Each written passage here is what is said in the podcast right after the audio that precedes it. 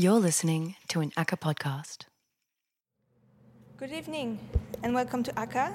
My name is Annabelle Lacroix. I'm ACCA's curator for public programs. Welcome to tonight's lecture, Mexico on Film, the Actor, the Protagonist, which takes place alongside our current exhibition, Dwelling Poetically Mexico, a case study, curated by Chris Sharp. To begin, I would like to sincerely acknowledge the Boonwurrung, the traditional owners and sovereign custodians on the land upon which we meet, along with the Wurundjeri and all Kulin nations, and we extend our respects to elders, past and present, and all First Nations people who join us this evening. Tonight's lecture will focus on Mexico City as a protagonist in its own right. As a central subject of many films, it has been given various role, roles throughout the history of cinema. Tonight, Mexican born, Melbourne based filmmakers Antonio Gonzalez and Cesar Albarrán Torres will explore the evolution of urban space and how it has been portrayed by a myriad of Mexican filmmakers and international contemporary artists. Illustrated with a range of examples by directors such as Luis Buñuel, Maryse Sistach, or Costa Gavras, the talk will focus on the tension between tradition and postmodernity social struggles or political upheaval, global cultural forces, and local identity. Now I would like to introduce our speakers. Antonio Gonzalez is an associate research fellow at the Alfred Deakin Institute for Citizenship and Globalization at Deakin University. He is also an associate researcher in the history division at the Center for Researching and Teaching Economics in Mexico City. He has published articles on Alfonso Cuaron, the Cannes Film Festival, and his book, A Brief History of Experimental Cinema, was published in 2012. We also join with Cesar Albarrán Torres, who is a lecturer in media and communication at Swinburne University of Technology, where he teaches in the cinema and screen studies program. He has been widely published in academic and non academic titles as a film and literary critic, critic, author, and translator.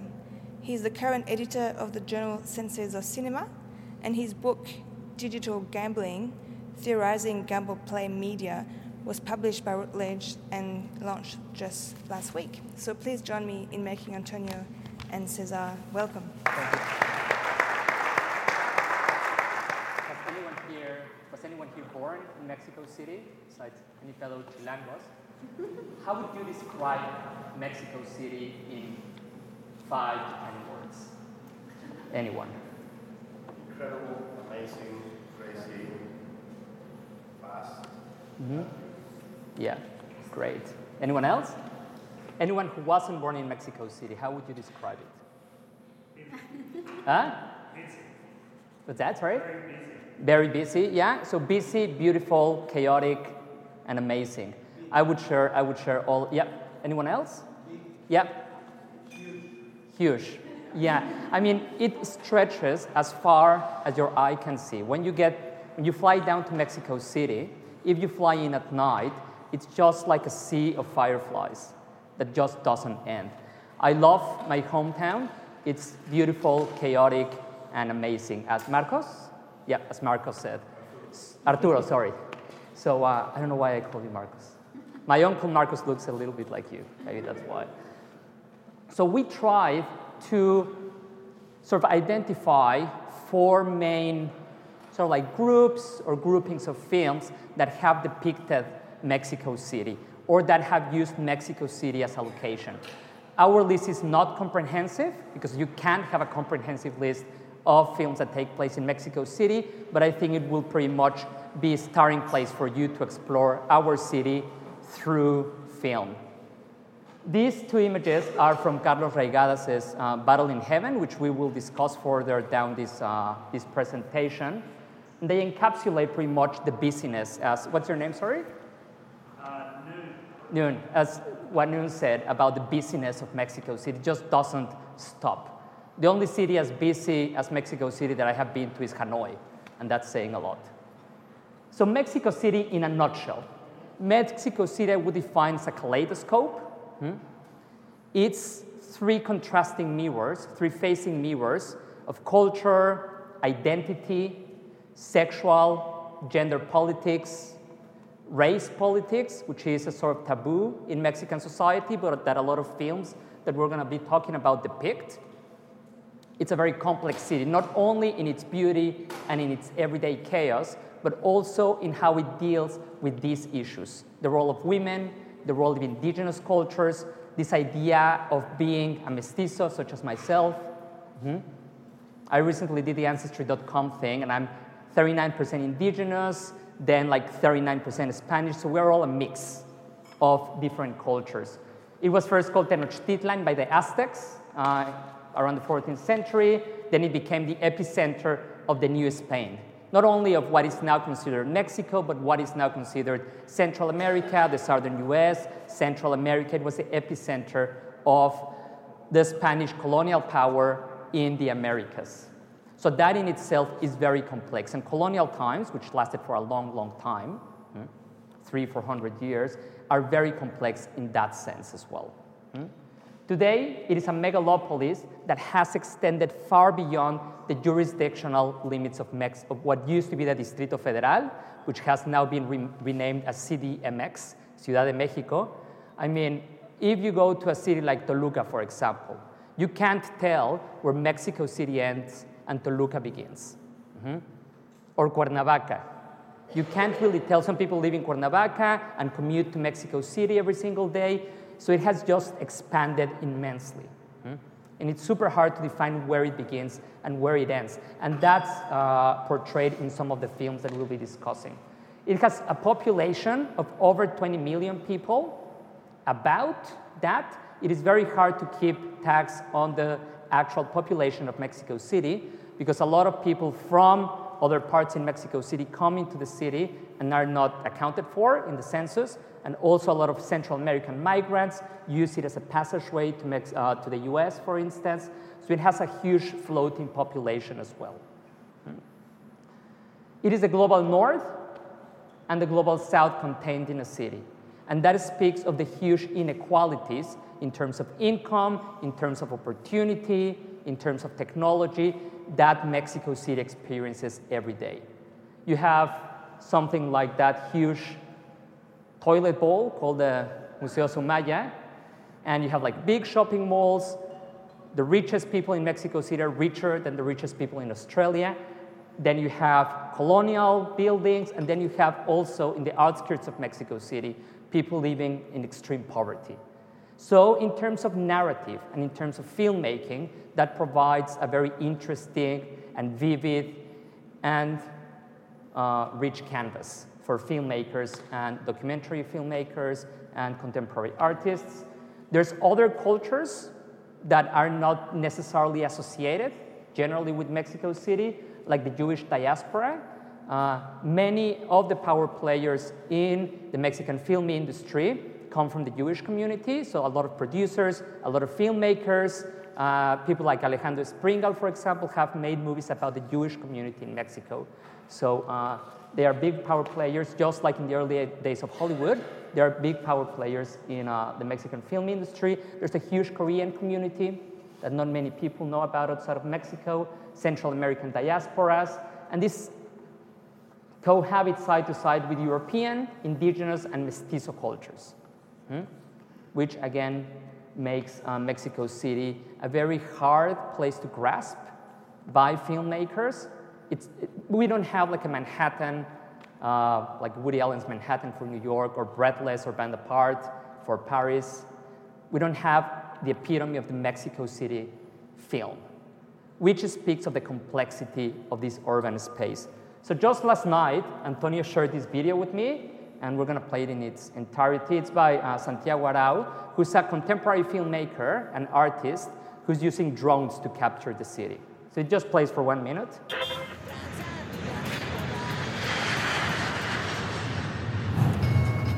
A puerta de te encuentras Ermita entre la Concordia.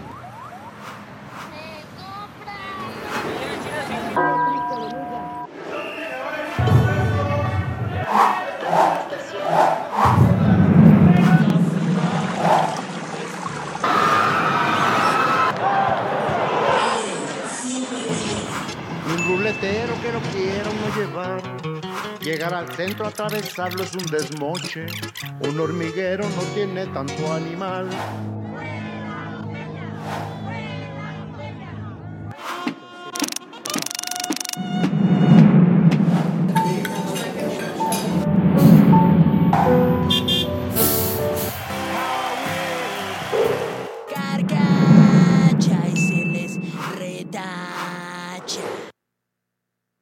Kind of vibrancy that Mexico City has. And now Antonio is going to talk about uh, the first film ever shot in Mexico City. Thank you, Cesar. So, um, Cesar speaks in a very free way. I need my script to talk about Mexico City. The history of Mexican film starts with the first film shot in Mexico in 1896 in Mexico City, made by the production company of the Lumiere brothers.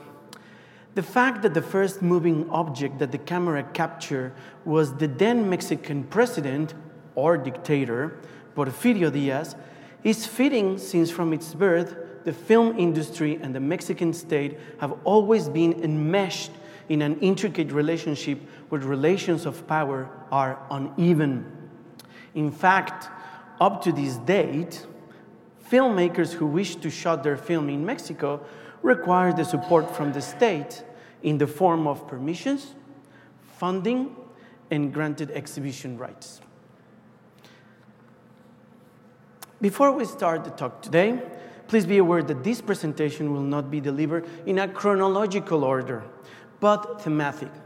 So we're going to talk about Mexican social realism and we're going to give some examples. The same with the new and the new new Mexican cinemas.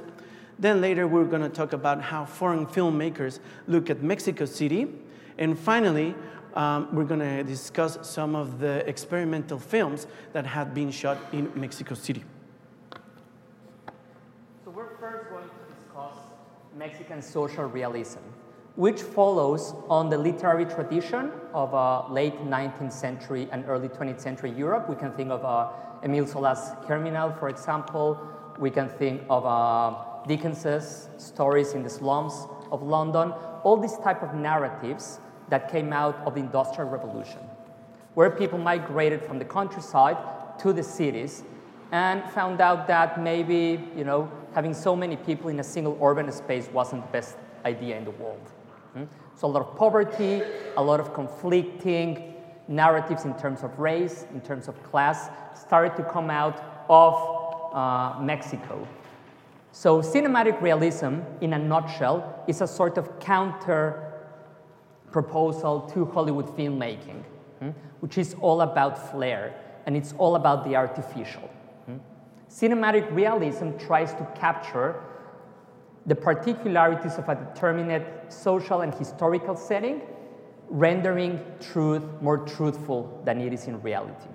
We can think of British social realism, for example, both in the earlier half of the 20th century and later, with people like uh, Mike Leigh or Ken Loach, people that went to a place with almost a documentarist kind of uh, point of view and tried to express through film the real in reality rather than the artifice in reality.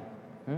And one of the first ones to do this, ironically, was a surrealist filmmaker, Luis Buñuel, through which one, I think it's the best movie ever filmed, but that's just me. Many people might disagree, which is uh, The Young and the Damned or Los Olvidados. You want me to play the. Yes, please. Yeah. So this. Oh, sorry. Oh. Uh, it doesn't play. There. you- Oh, no worries. There's so, a short clip. Los Olvidados, a surrealist masterpiece. This film, who won Buñuel the Best Director award at the Cannes Film Festival in 1950, was considered for many decades by many Mexican film critics and scholars the best Mexican film ever shot. Before shooting the film, Buñuel visited many of the slums outside Mexico City to witness firsthand how the people who migrated from the provinces to the city due to a lack of opportunities in their hometowns live and fulfill their dreams for a better life. As early as the 1940s, shanty towns began to appear on the outskirts of Mexico City, and Buñuel actually shot some of the some scenes of the film in these slums. The film follows a group of rascals who mainly pass their time performing petty crime activities. Buñuel knew how to portray these rascals and their families because he had witnessed similar aspects of poverty and misery in Spain, where he shot the documentary on Las Hurdes, a poor rural area of his homeland. The film makes emphasis on the fact that people who belong to the working classes experience the city differently because they cannot access the city in the same way. Through their dreams and their everyday activities, Buñuel constructs a raw portrait of two cities and focuses on the effects that one city creates on those who don't have the right to exist on the other side of the city. The hardness with which he portrayed Mexico City earned Buñuel that a part of the Mexican population asked the Mexican authorities to apply Article 33 of the Mexican Constitution, which specifies that a foreigner can be expelled from the country in case it interferes with the affairs of the nation. But that time, Buñuel had been naturalized Mexican, so he was not expelled from the country. Another film that we want to talk about is Los Caifanes. I need to make just sure that we couldn't actually find a translation for this title. It actually comes from English. It's divided in two words Cai, like fall, but in Mexican Spanish is like, and fine. So I like you fine. So people who were good, who were in the vibe, who were nice, were Cai fine.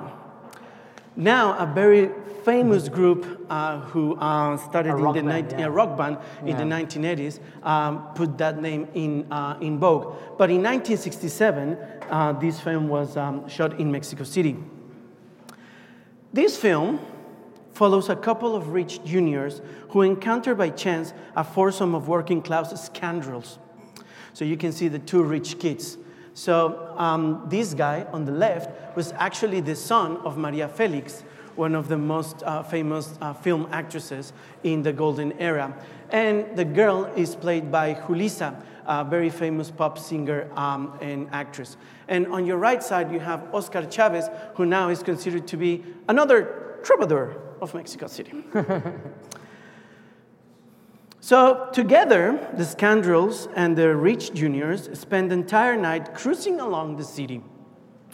Through their eyes, we discover a city that is booming and expanding, and at the same time remains provincial in its character.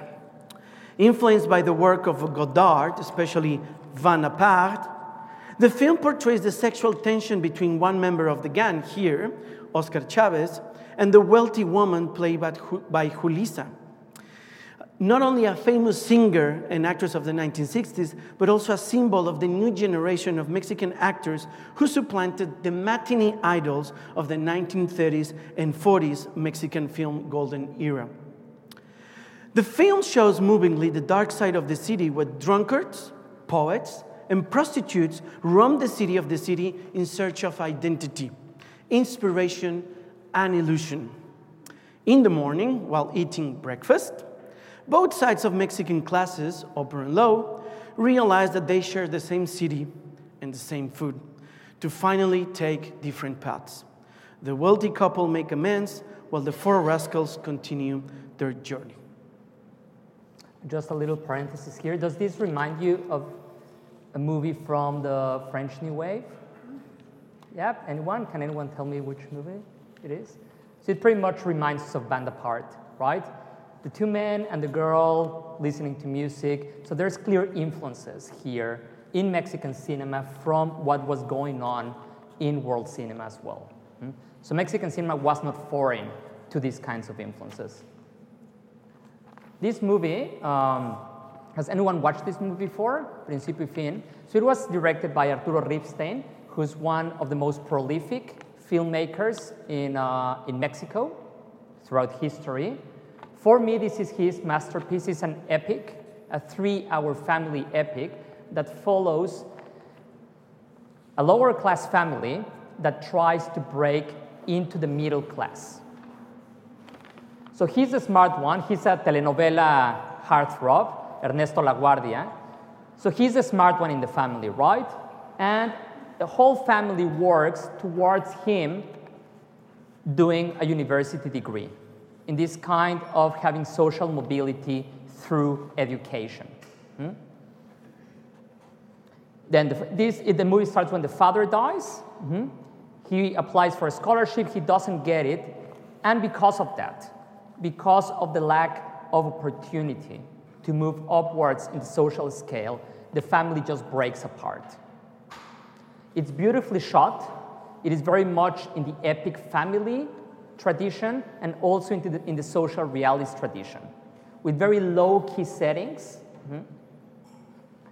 A lot of the movie takes place in a vecindad, which is this type of residential building in Mexico City where a lot of families cohabit, but not in an isolated way, but rather in a very communal way. There's a central courtyard generally. It follows the um, Moorish tradition of having courtyards in the middle of uh, residential buildings. And you know, the kids play together and uh, you know, mothers watch each other's kids. It's a very communal thing. So Ripstein really got into the heart of that type of community in Mexico City, something that we hadn't seen in Mexican cinema before. Hmm? There's also a contradiction in Mexican cinema, trying to portray the city as something that's not the third world or the global south or you know, a developing country, however you want to, to, to, uh, to uh, describe it. Yep.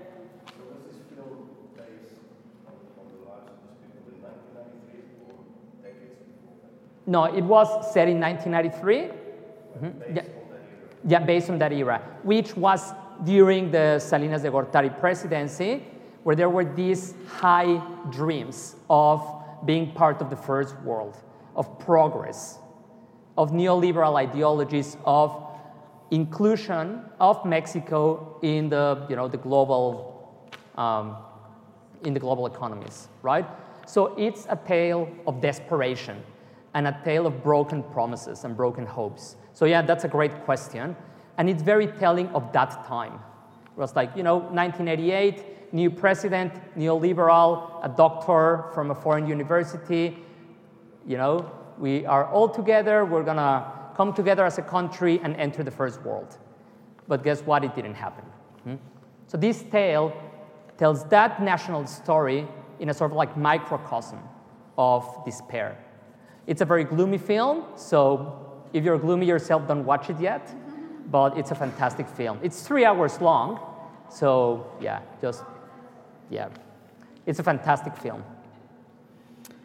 So, as um, Cesar was saying, the 1980s saw the destruction of the film of the Mexican film industry that had produced some of the most experimental and aesthetically exciting films in Mexican history during the 1970s.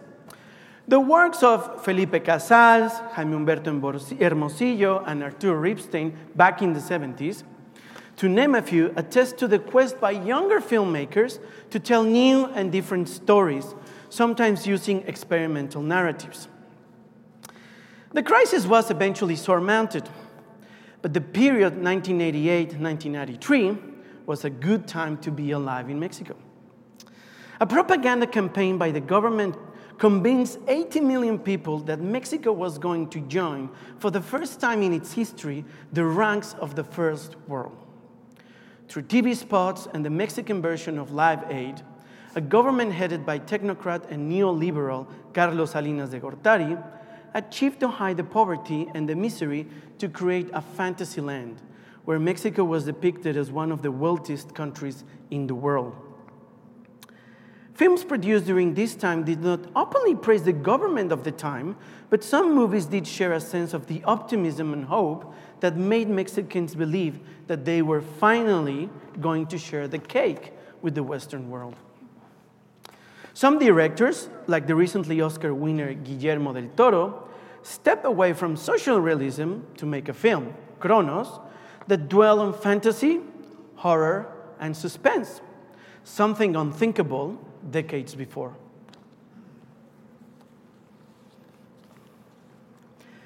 Solo con tu pareja, translated in English as Love in Times of Hysteria, was perhaps the first Mexican film that showed to what extent Mexico City could be part of the international club of the megalo- megalopolis.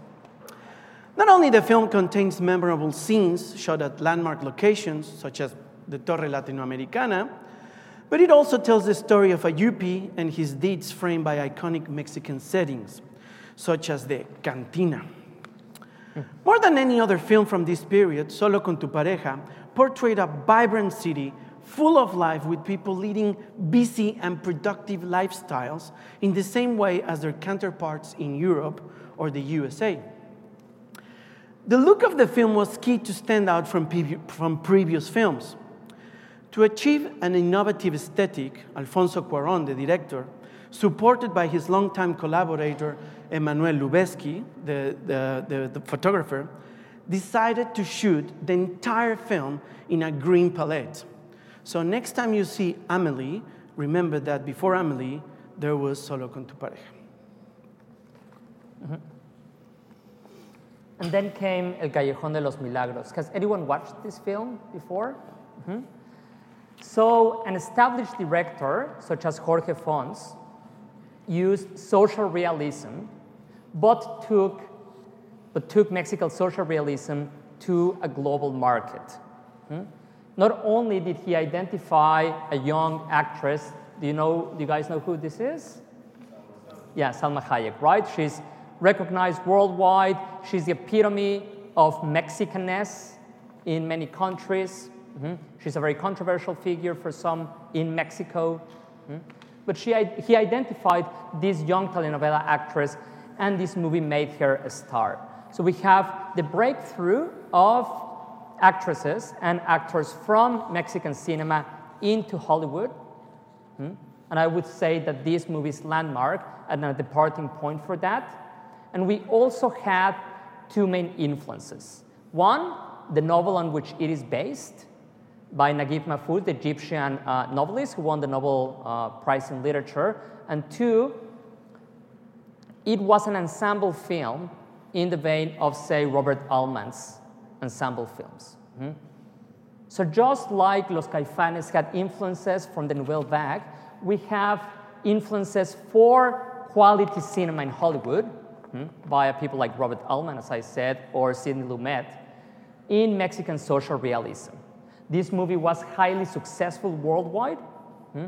It was the sort of calling card for Mexican cinema in other countries for many years and also went into the insides of a vecindad and the insides of Mexico's, Mexico City's historic, historic downtown, El Centro Histórico mhm, of Mexico City. And it was shot in a way that it hadn't been shot before.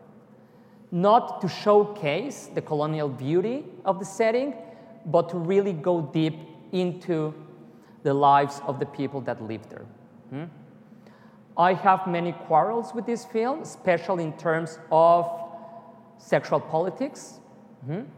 There's a queer character, uh, Don Ruti, if you've seen the movie uh, Edgar Gomez Cru- Gomez Cruz, mhm, that is very is portrayed in a very negative light, as if he's betraying the family by opening up to his sexuality. So I have quarrels, quarrels with this movie, but it's a very good example of this internationalization of Mexican cinema. Play it. And I'm sure you, many of you have watched this movie before. ¿Qué hiciste, cabrón? Puta, ¿qué fue lo que hiciste? Nada, güey, nada. ¿Cómo que nada, cabrón? No seas pendejo. Puta madre, se está desangrando un chingo. ¿Todavía vienen? ¿Qué, qué, todavía vienen? No sé, no los veo. Madre, se está desangrando un chingo este cabrón, güey. Tápale la herida, tápale la herida ahí. No puedo, cabrón. Con el dedo, cabrón. Es mucha sangre, güey. Ahí vienen esos ojetes. ¡Ta métele, güey! ¡Métele, cabrón! puse mal. ¡Ta métele, güey! Puta, pinches sujetes, cabrón.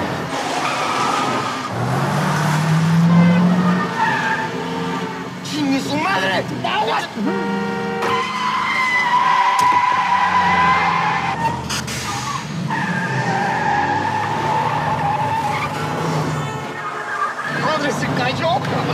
Madre. Esos- Con esos pinches cabrones, ¿cómo se te ocurre meterte, cabrón? Ya se murió, carajo, ya se murió. No, no, no. Puta madre, contéstame, chingado. No, cabrón, pues se está cayendo. Puta madre, está sangrando más, güey. Sácate la herida, cabrón. Verga, verga, verga, agáchate, agáchate, agáchate. ¡Traen una pistola, cabrón! ¡Cabrón, traen una pistola, güey! ¡Cargó la verga, cabrón! Chingada. ¡Dame pinche arma! ¡Pendejo, pendejo! ¡Huevo, cabrón! ¡A huevo! ¡A huevo, cabrón! Síguete derecho, cabrón. Vamos a la casa del chilaquil, güey. Puta madre. ¡Métele, cabrón! Agáchate, cabrón, agáchate, güey.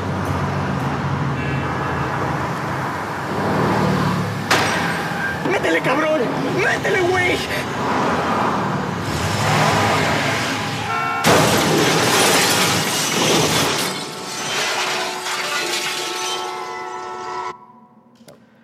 So those are the two, three minutes of the opening scene of the um, uh, film uh, made in the 21st century. Uh, so the, 20 cent- the 21st century saw the making of this film that due to its experimental and cutting edge style, as you can see, was paramount to frame Mexico City as a place where drama and tension are part of everyday life.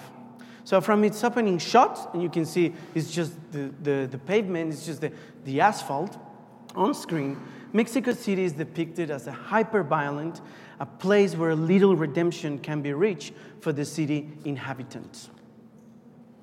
Have you noticed that there's something missing from all the movies that we've shown so far, discussed so far? Anyone? Yes, exactly. Mhm. So, no, well, no, no, no, yeah, but women directors. Mhm. That's another story. So uh, the Mexican film industry hasn't been very accommodating, sadly, to uh, Mexican filmmakers. There's a fantastic, I'm not advertising this, but there's a book that they're selling here on uh, female Mexican filmmakers, but there's not many, Mhm.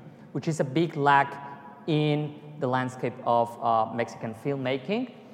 The next three films that I'm going to briefly discuss have to do with the depiction of sexual politics and gender politics in Mexico City from the year 2000 onwards, mhm, with things that are considered taboo.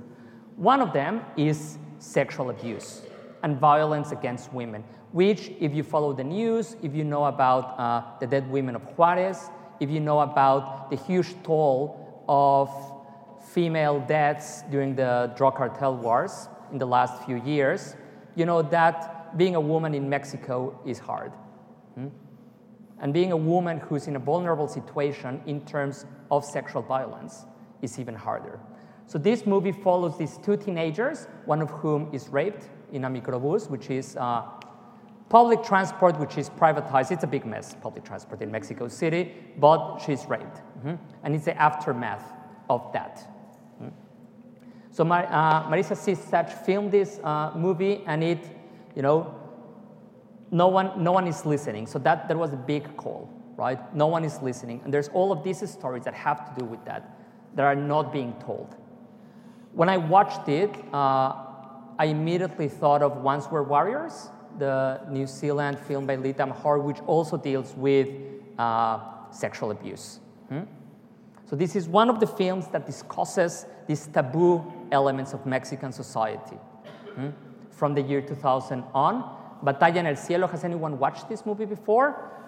I think it's a, it's a brilliant movie uh, by Carlos Reygadas, a very controversial filmmaker. Some of them think that, and excuse my, pardon my French, that he's just a wanker filmmaker. And some people think that he's brilliant. Cuaron says that he's the best film, Mexican filmmaker currently. Hmm? So uh, Carlos Reygadas confronts the viewer hmm, by showing sex scenes between a lower class man who's a driver, hmm, a private driver for a family, um, an indigenous looking working class man, and a European looking posh girl, hmm, who, like in Buñuel's Belle de Jour, you, um, engages in sex work out of boredom. Mhm. And then sleeps with, sleeps with him. So when this movie was released, it was highly controversial. hmm? She is the daughter of one of the executives of Televisa, which is one of the biggest, um, it- which is the biggest media company in Mexico. There was like a tug of war between Reygadas and this uh, woman's father in terms of the release of the film. There wa- there's a fallacious scene that opens the film, and uh, Reygadas had to publicly declare that it was fake, that it wasn't an actual uh, sexual act. But Reygadas confronts the viewer with something that Mexican audiences hadn't seen before, outside of porn, of course, which is a sexual encounter between a lower class man and an upper class woman young woman. So young and old, you know, and slightly, uh, well, overweight man and a very beautiful woman. hmm? So this idea of confrontation is something that comes out of the earlier 21st century. Because, you know, people, race is a taboo thing in Mexico, right? If you ask a Mexican, are Mexicans generally racist? They would say, oh, no. And then in the traffic jam, they would go, hey, pinche indio, stop, right? Which is an insult, like calling someone an indigenous person, which I think is disgusting. Mhm. So Reygadas confronts that, being a posh guy himself. Mhm. And then Julian Hernandez's queer cinema. Has anyone watched Julian Hernandez's movies? No? So uh, he's a fantastic queer filmmaker. He has a knack for having very, very long titles for his movies. and he shows romantic movies between men in a very in a way that doesn't highlight the queerness of the narrative. Mhm. He's highly regarded in uh, the Teddy Awards in Berlin, for example, which is like the principal showcase for queer cinema in the world, and depicts Mexico City in a very beautiful way. Mhm. Just mundane scenes like an overpass here that are shot very beautifully. I Am Happiness on Earth is a movie that's available on Netflix Australia. And if you have the chance to watch it, that's the second uh, screenshot there. I would highly recommend it. Hmm? It's beautifully shot and it depicts, as I said, Mexico City in a very different light. So, filmmakers from around the world have used Mexico City in their films, sometimes alluding to the city itself. The most recent example is the James Bond's film Spectre, but most of the times as a stand in for something else, either paradise or hell. The main reason may seem economical. Film crews are cheaper to hire in Mexico than in the USA. But it also speaks about the versatility of the city to be and become something else. For example, uh, Costa uh, Gavras, the political Greek filmmaker, released this movie Missing. Has anyone watched this before? Yep. So it's about uh, the Pinochet years in Chile. So an American man played by Jack Lemmon goes to Chile with uh, the guy's partner, played by Sissy Spacek, to try to find this political prisoner during the Pinochet regime. Now, this was shot in um, downtown Mexico City. And Mexico City was a stand in for Santiago de Chile. I, I have talked to my father about this movie many times. He told me that when he went to watch it, he cried. He was at the 1968 student protests in Mexico City. He, he tells me how he was running from the soldiers and he saw like his mates being killed. Uh, so it was a very traumatic experience for him, of course.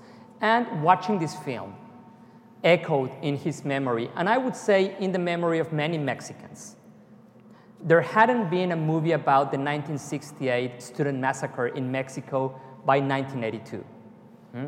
Some of them came later, like Rojo Amanecer, for example, but there really weren't many of them. Hmm? So, through depicting Pinochet's Chile, Costa Gavras also spoke to Mexico City's population about political upheaval, repression, and what Vargas Llosa called the perfect dictatorship in Mexico.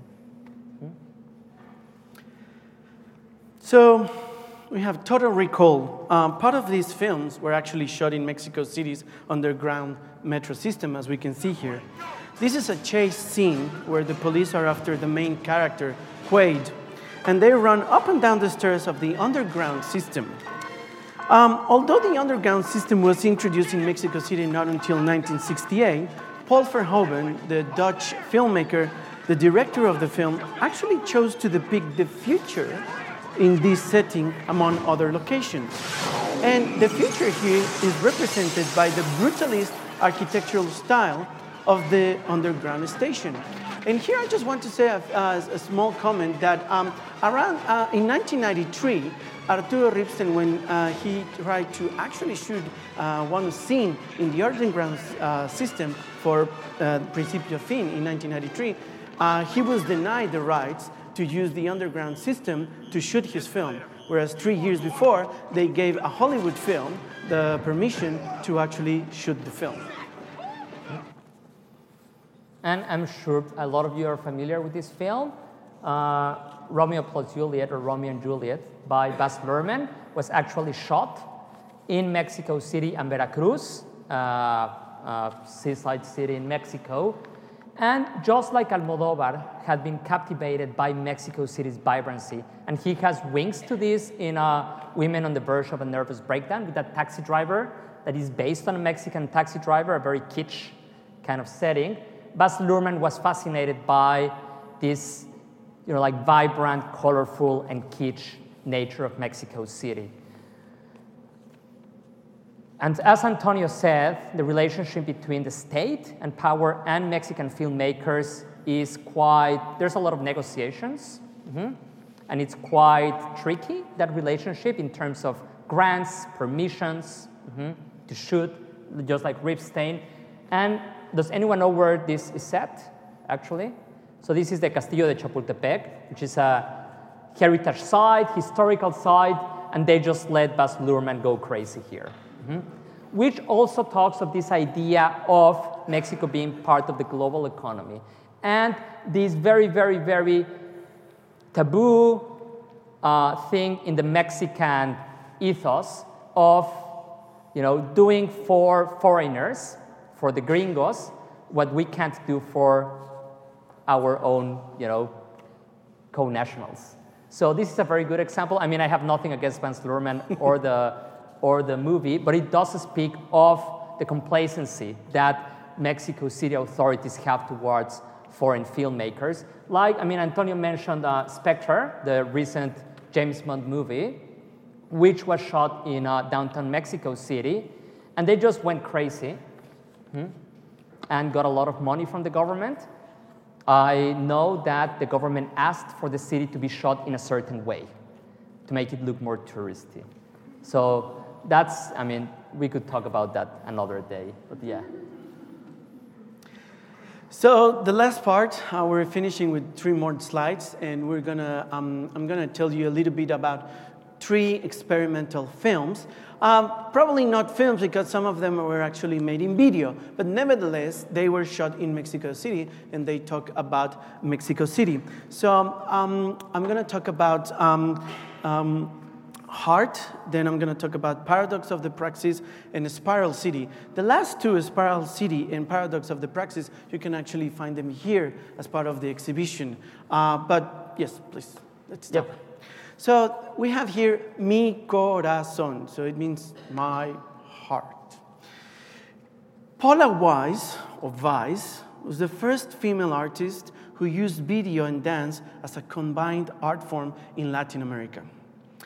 In this film from 1986, one year after the earthquake, earthquake that devastated Mexico City on September 19, Vice reflects on the event as part of the traumatic experience that millions of Mexicans endured the year before. In the video, Vice juxtaposes images captured during and after the earthquake, as here, with pictures of a pumpkin, pumping heart.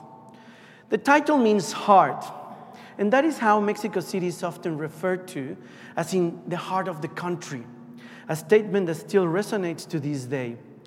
Mexico is a centralized country, and Mexico City is still regarded by many as the center of the country where the cultural and artistic activities take place. So if you don't live in Mexico City, you'll probably be missing out of all the action. That's not true. Yes, It's the other way around.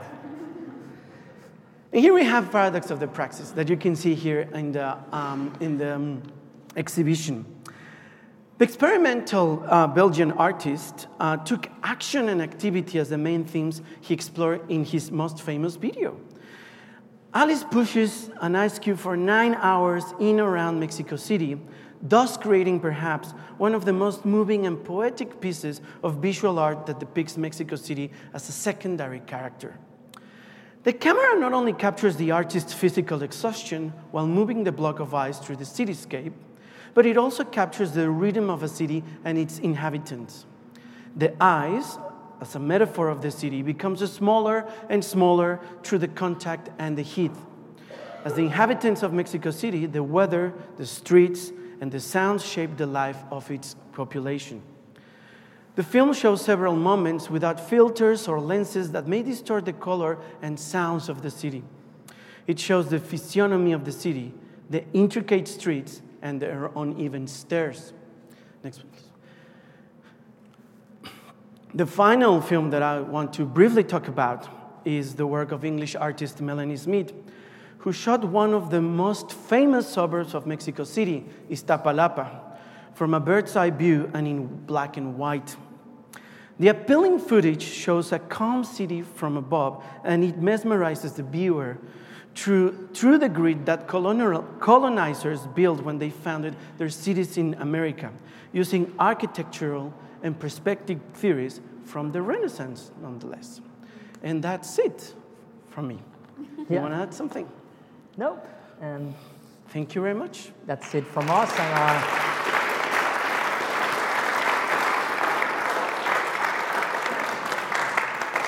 I think we have a few minutes for a Q&A. Yep. Just, just the last film. Uh, that one. Yeah, just on the last film, uh, uh, the whole film was just um, shooting of the city around Iztapalapa, and and what was the uh, the focus of, of the city? Just the structures, the streets, the people. So this film is actually the, the, the title of this, the, the film is called Spiral City. And it resonates with a very famous um, experimental work of art that it's in Utah in the United, in the United States, and it was made by um, an experimental artist called Robert Smith. Now, Robert Smith actually made a film about an artwork that it's called earthwork. So he did a spiral using material stuff, and then he did a video about it. And from my interpretation, I don't know about Melanie. We should ask Melanie, or we should ask uh, Max here. Um, my interpretation is that he, she, sorry, Melanie, she wanted to create the same sense of calmness, the same sense of, um, you know, I mean, the beauty of a city when you look at it from a bird's eye view. Now, having said that, of course, once you go down in the ground, the city is, is everything except calm. But once you look at these images, they're just mesmerizing. So, how can, what, how can I say this? It's, um, it's, a, it's an experimental work of art. It's, it's an artwork. Um, but nevertheless, it took a long time to do it. Uh, you know, you have to hire a helicopter, which is really expensive, and then you have to prepare the shots, and then you have to look uh, for the different um, shades of black This was and before white. drones. Sorry? This was before drones. This was before drums, yeah. Drums, yes. drones, yeah. I don't, I don't think there has a musical background, no. No, No, but, but it's, uh, I mean, has anyone been to Iztapalapa before? Yeah, so it's, uh, so Mexico City is divided in what we call delegaciones, hmm? and Iztapalapa is one of the most conflictive jurisdictions in Mexico City, in, in the sense that a lot of illegal, quote unquote, because I don't think that having a home is illegal, but a lot of illegal settlements, mhm, a lot of the slums as well are in Iztapalapa. There's a long history of uh, activism mhm, in Iztapalapa as well. When, you know, like there's a major uh, election coming up, people talk about opportunities for the people of Iztapalapa because it's the most densely populated jurisdiction in Mexico City. So as Antonio said, it's anything but peaceful. You'll have to remember one thing. I think that Melanie Smith feel attracted to this kind of grid-like city, because in Europe this doesn't exist. So what I said is that when the Spanish came to Mexico City, they realized that they had theories from the Renaissance in terms of perspective and urbanism uh, from an Italian guy called uh, Leon Alberti Battista, and they actually did the grid thing. But it was, it was not only because it looked beautiful, it was because in that way they could control the population. You know, because in Spain you have all these towns, and Madrid is like a, you know, Crisscross. yeah. So probably she felt really attracted to this kind of grid. Um, to answer your question, the sound is um, just a bit of ambient sound from uh, the city. Yeah. Yep. Uh, thank you both. That's fascinating um, presentation. I was just wondering, given the constraints that you were speaking about in terms of the government and support for local uh, filmmakers, are you, in terms of what may be emerging, are you optimistic at all in any way, or do you think things are pretty stuck still? Well, I, I, am, I am optimistic. I, I followed the Mexican film industry for many years. I was the editor of a film magazine in Mexico. And filmmakers like Reygadas, like Amat Escalante, for example, like Everardo Gonzalez, who recently shot a beautiful documentary on the cartel wars, they are looking for support elsewhere. So there's a central government institution called IMCINE, Instituto Mexicano de Cinematografía, which basically gives money hmm, to filmmakers. And up to very recently, it was almost impossible to get a project off the ground without the IMCINE. Hmm? That also has ties with the two main exhibitors because, I mean, you have a movie, but then what do you do with the movie, right? So there's exhibition and distribution as well. Mhm. And of course, they have ties with the government. There's two main uh, companies, Cinemex and Cinepolis, which is a very, very old, um, so like uh, movie distribution and exhibition company that have ties with the government. So how are they looking for support? Through schemes in film festivals elsewhere. Through the Sundance Film Festival, for example, they have this uh, script writing residency, and people like Fernando Eimbcke. Has anyone watched Duck Season, Temporada de Patos? That was developed, as well as his second movie, Lake Tahoe, uh, with the help of Sundance. Uh, the Cannes Film Festival also provides residencies for uh, Spanish filmmakers. television. Spanish television. Uh, Amat Escalante's recent movie, The Untamed, or La Región Salvaje, was financed in part by uh, French and Spanish money as well. Mhm.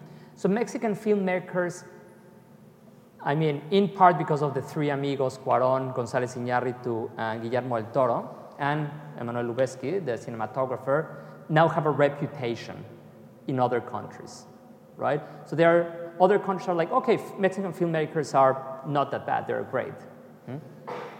So as I said, festivals, uh, you know, Spanish television, TV5 in France, they are supporting Mexican filmmakers. So I do think that they are looking for other ways. But in a way, there's a counter argument to be had about neo-colonialism of the film industry. Hmm? And that's a whole new debate. But uh, it's, yeah, IMCINE is something like Screen Australia. It would be very hard to get a project in Australia off the ground without the support of Screen Australia. It's something very similar. Mhm. But I'm, I'm optimistic because there's talent. Mhm. I mean, I can say anything I want about the Mexican film industry, but there's great filmmakers in Mexico. So as long as there's talent, and we're very stubborn, Mexicans are very, very stubborn, so I do have hope. And I mean, the movies that we have shown mhm, speak volumes of the talent of Mexican filmmakers. So does that answer your question? Yeah. And Netflix. I mean, a lot of people hate Netflix in terms of distribution, but for example, Cuarón's new movie, Roma, is going to be distributed through Netflix. Hmm? So that, I think that that's another platform that uh, filmmakers can use. Mhm. Well, please join me in thanking Cesar and Antonio for their brilliant talk. Thank you.